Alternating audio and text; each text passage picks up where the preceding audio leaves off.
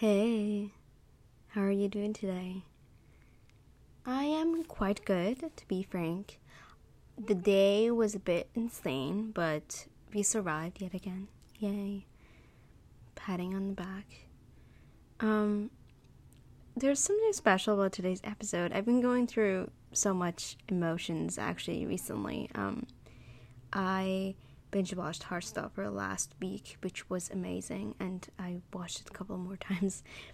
I haven't sat down and watched the whole thing as a whole, but I have watched many of my favorite scenes over again, and I am reading the comics before over excessively watching the series again. And I just heard that they've been updated to do another two seasons, and I am so excited both for myself and all the young ones out there. I genuinely wished I was privileged enough to have a show like this when I was younger, but anyway. Um yeah, so today's episode is kind of I mean, I get inspired by things around me, so I recently watched Taylor Swift giving a valedic- call it like her doctrine speech, but it kind of sounded like a valedictorian speech. Um, so I was like, should I? I've never been a valedictorian. Um, no, not gonna be in this graduation either, but really, I always wanted to do a big speech. I, I love microphones, first of all, duh. Um, and also, like, I think, yeah, I just really wanted to do one. So, today's episode is gonna be kind of a valedictorian or graduation speech if I were to do one for my U of T graduation that's coming up in a couple of weeks. So, without further ado, here's episode 16 of Letters Never Sent.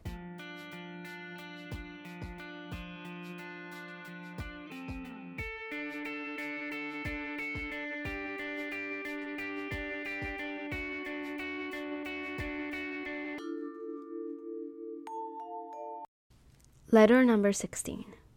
My fellow graduate class of 2022. I graduated high school with a pure glance of happiness. I was really happy it was done. I was happy I was leaving. I was happy I will gladly never, ever have to face the ones who willingly ignored me ever again. Or bullied me. Or whatever you want to call it.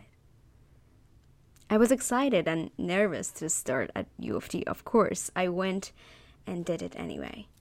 In the first year, there were many instances where I did not see the finishing line at all. Many instances when I could not physically and mentally do it. I could feel the pressure and ache of each and every class. Honestly, I blame some of it on the electives because I just had ran away from sciences and I was somewhat forced to grab some more without even the ones I actually would care to take. But I did it. I took two anthropology courses each term of first year and a sociology and a forensic science course just to get rid of the electives. Do I remember anything from them? No. What do I recall from the first year, actually, is my drama professor walking in with an ancient mask on his face one day. I remember the beauty and the joy of writing down every single thing in my theater classes because I desperately wanted to know more. I wanted to know how to grab what was in my brain, my heart, and my whole being and transfer that into something absolutely beautiful. I remember second year when I got closer with my dearest and most cherished friends, mostly whom I knew from first year. And I got to meet more people, lived on residence, which to this day I still do not know if I had more of a positive impact or a negative impact on myself by doing so. But the more zoomed in I got into the wonderful courses, either in English or theater, the more I was reassured I am certainly on the right path.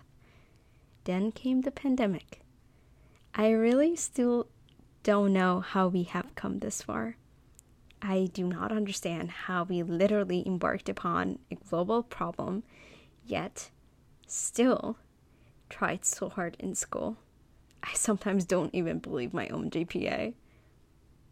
I still am in awe of the amount of people I got to meet through Zoom, the amount of hard work each and every one of us put into projects, presentations, theater pieces, creative, massively long essays at times.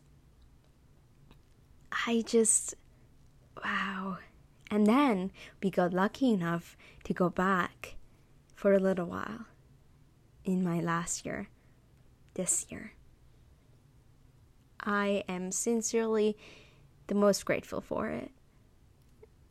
Just physically being in Deerfield Hall feels like your home. Even if you don't talk to everyone, even, you know, just physically being in the classrooms makes you feel like you actually belong to something bigger than the body that you occupy. I had so much to say, but narrowing it down and like putting words through four years of experience seems like the hardest thing ever when you, where it never actually felt like four years. It passed by way quicker than I ever imagined it would. And though now my goodbye maybe not be as strong as the others since I'm going back to U of T next year, but I still feel like I'm leaving part of myself, the bad parts anyway, and gaining so much more graduating, you know, throwing the hat and all.